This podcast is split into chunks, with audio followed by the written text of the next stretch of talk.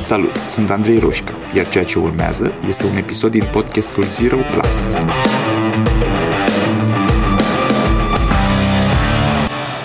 Subconștientul nostru are o grămadă de probleme. Una dintre ele este faptul că de multe ori e ca un software prost, rămâne neactualizat, neupdatat și ne încurcă, ne creează ceea ce noi de multe ori numim autosabotaj. Și vreau să vă spun o poveste pe care o folosesc frecvent în ședințele mele de coaching, când vine vorba despre cum funcționează subconștientul. Eram acum vreo mulți ani, când eram mic, cu un prieten, să-l numim prieten, deși între timp poate asta ar merita un alt podcast, dar între timp am ajuns la concluzia că dacă ai mai mult de 2-3 prieteni, dacă ți se pare că ai mai mult de 2-3 prieteni, probabil că n-ai niciunul. Deci mi s-a schimbat destul de mult această definiție a prieteniei, dar un prieten, la vremea aia, m-a aruncat într-un lac și m-a lăsat acolo. S-a părut cool. Și eram destul de mic, nu știam să not, știam să dau din mâini, că altfel cred că nu mai înregistram podcastul ăsta acum. Însă cam atât. Și a fost o experiență destul de traumatizantă pentru mine. N-am catalogat-o atunci ca fiind traumatizantă, dar acum uitându-mă înapoi, mi-e destul de clar că a fost. M-am speriat super tare, evident, am dat din mâini și din picioare, am ajuns la mal. Doar că niște ani mai târziu, să zicem 20 de ani mai târziu, m-am apucat de alergat, am alergat eu niște semimaratoane, niște curse de 10 km, maraton, și după mi s-a părut că o chestie mișto ar fi să particip la triatlon. Și triatlonul este swim, bike, run.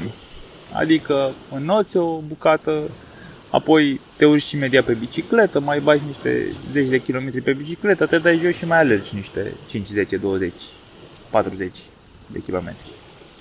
Și în tot procesul ăsta mi-am cumpărat bicicletă de alergat, cum spuneam, alergam deja, și a apărut întrebarea, bine, dar cu notul, adică ce facem cu notul? Și m-am dus eu lângă biroul meu, e două case mai încolo, este o sală de fitness care are și bazin ăsta semi-olimpic de not. Și m-am dus într-o dimineață acolo și am găsit un instructor, care bineînțeles că instruia copiii în mare parte, și am zis: salut, vreau să mă înveți și pe mine să înnot. Și ăsta zice: păi nu știi deloc? Zic: păi știu așa, dau din mâini și din picioare, mă țin la suprafață, dar n-am luat niciodată cursuri, tehnic nu știu cum se face. Și păi hai, bagă-te în bazin să vedem cum înnăți. Și intru în bazin, în piscină ce e, dau acolo din mâini și din picioare, zice ăsta: hai că nu-i chiar așa de rău, zice, putem să facem. Zice: dar la ce e nevoie să iei lecții? De ce e nevoie să iei lecții? Și zic: păi mă gândeam să fac triatlon. Și ăla și-a schimbat așa brusc fața, s-a uitat la mine mai ciudat și a zis, zice: triatlon, da, nu știu ce să zic, zice, și gen unde? Zic: în mare, mă gândeam. Și a fost o chestie între zâmbet mișto și îngrijorare pe fața lui. Dar a zis: ok, hai că facem, ne străduim. Și am început să iau lecții de înnoț, învăț și eu cum e să înnoți cu capul la fund, cum e să ieși după aer, odată la 3-4 mâini. Și a început un proces care s-a terminat niște luni mai târziu, când am făcut primul meu triatlon. A fost o experiență foarte mișto. Însă în acest proces mi-a fost extrem de greu, mai ales la început. Mi-era frică să stau cu sanut cu capul sub apă. Mi-era și mai frică de ideea că va trebui să înot în mare, care e un pic e un pic diferit de înotul în bazin. Mai ales că voiam să merg la un triatlon la care proba de înot era, dacă nu mă înșel, 1,5 km. Și era cam așa, era 750 de metri, te duci către larg, colești o geamandură și te întorci 750 de metri. Și 1,5 km e destul de mult pentru cineva care nu nuată în mod normal. Și a trebuit să lucrez foarte mult cu mine. Și motivul pentru care a trebuit să lucrez foarte mult cu mine este că subconștientul meu înregistrase un eveniment din trecutul meu în care Andrei în apă nu fusese tocmai bine. Și a înregistrat evenimentul ăsta și fiindcă evenimentul a venit la pachet cu o emoție foarte puternică, i-a dat o importanță mai mare, fiindcă cam așa funcționează creierul nostru. El înregistrează evenimente și cu cât emoția, sentimentele generate în acel eveniment sunt mai puternice, fie ele pozitive sau negative, cu atât dă o greutate mai mare momentului în memoria noastră. Da? Și fiindcă emoția a fost puternică și m-a speriat foarte tare, el i-a acordat o importanță foarte mare. Iar acum, 20 de ani mai târziu, n-am mai ținut cont de faptul că, știi, între timp, bazinul ăsta are 1,70 și tu ai mai mult de atât și ești cu un instructor de not lângă tine și ai timp să te antrenezi cât vrei tu și e oricum are 25 de metri lungime bazinul, adică contextul se schimbase fundamental, doar că subconștientul meu rămăsese neupdatat. Pentru el, apă și Andrei nu-i bine că putem să murim și nu vrem să murim, că vrem să trăim, nu? Am luptat foarte mult cu asta și cred că se aplică în foarte, foarte multe domenii din viața noastră. Funcționăm după niște reguli care ne-au fost foarte utile la un moment dat, uneori chiar ne-au ținut în viață. Adică au fost niște decizii, niște interpretări ale unor evenimente care ne-au ajutat să supraviețuim, poate, da, de multe ori.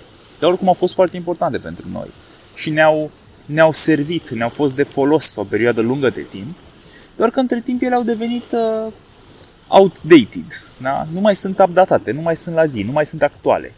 Și noi continuăm să avem impresia că alea sunt niște reguli bune, deși în mod evident foarte multe dintre regulile astea sunt niște, chiar și cele conștiente, nu doar cele la nivel de subconștient, sunt formulate, regulile, principiile astea, concluziile, sunt formulate când aveam 10, 14, 15, 18 ani.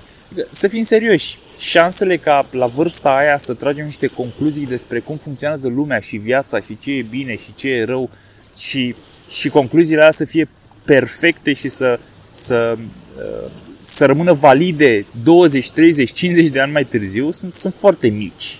Okay? Ceea ce înseamnă că are foarte mult sens să ne chestionăm acele concluzii, să ne chestionăm ideile pe care le avem despre ce putem face și ce nu putem face, ce este safe și ce nu este safe, ce ne putem permite și ce nu ne putem permite.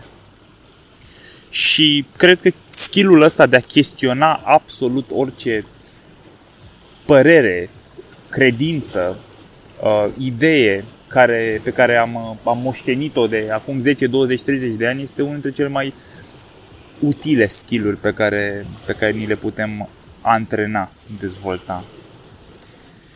Și după cum probabil că ați auzit deja, eu sunt între două ture de not în mare. Cred că ăsta a fost și motivul pentru care mi-a venit ideea de a vorbi despre frica asta de apă. Și ieri am făcut și pentru prima dată scuba diving, ceea ce mi se pare uitându-mă înapoi, e un progres colosal de la Andrei care nu se apropie de apă și dacă e mai mare de brâu este periculoasă, la triatlon, apoi mers cu barca pe mare și mai nou scuba diving este o bucată foarte mare, e un efort foarte mare, însă făcut cu pași mici, care au schimbat foarte multă percepția despre pericol, despre ce pot face, despre ce nu. Iar asta cu scuba diving, pentru cei care n-au testat-o niciodată, e o chestie foarte interesantă, pentru că începe cu câteva minute în care creierul nostru are nevoie să învețe că ideea asta cu care am crescut cu toții, că băi, în apă nu deschizi gura, sau dacă deschizi gura, sigur nu încerci să tragi aer pe gură sau pe nas cât timp ești cu capul în apă, ești sub apă, poate fi chestionată fără probleme dacă ai contextul potrivit. Și ia câteva minute, pentru majoritatea oamenilor din câte înțeleg, ia câteva minute ca mintea noastră să priceapă că, bă, nu, e ok, ești safe, poți să respiri chiar dacă ești cu totul sub apă, chiar dacă ești la 5-10 metri sub apă, ok? Și o să fie în regulă. Și e și ăsta un mod de a îți antrena mintea să înțeleagă că nu tot ce pare evident e evident și că putem mult mai mult decât credem că putem, de fapt. Și acum vă las, că m-am lungit foarte mult și mai am câteva zile de vacanță și vreau să profit de ele și să înot de 5 ori pe zi, cum fac deja, ceea ce vă doresc și vouă.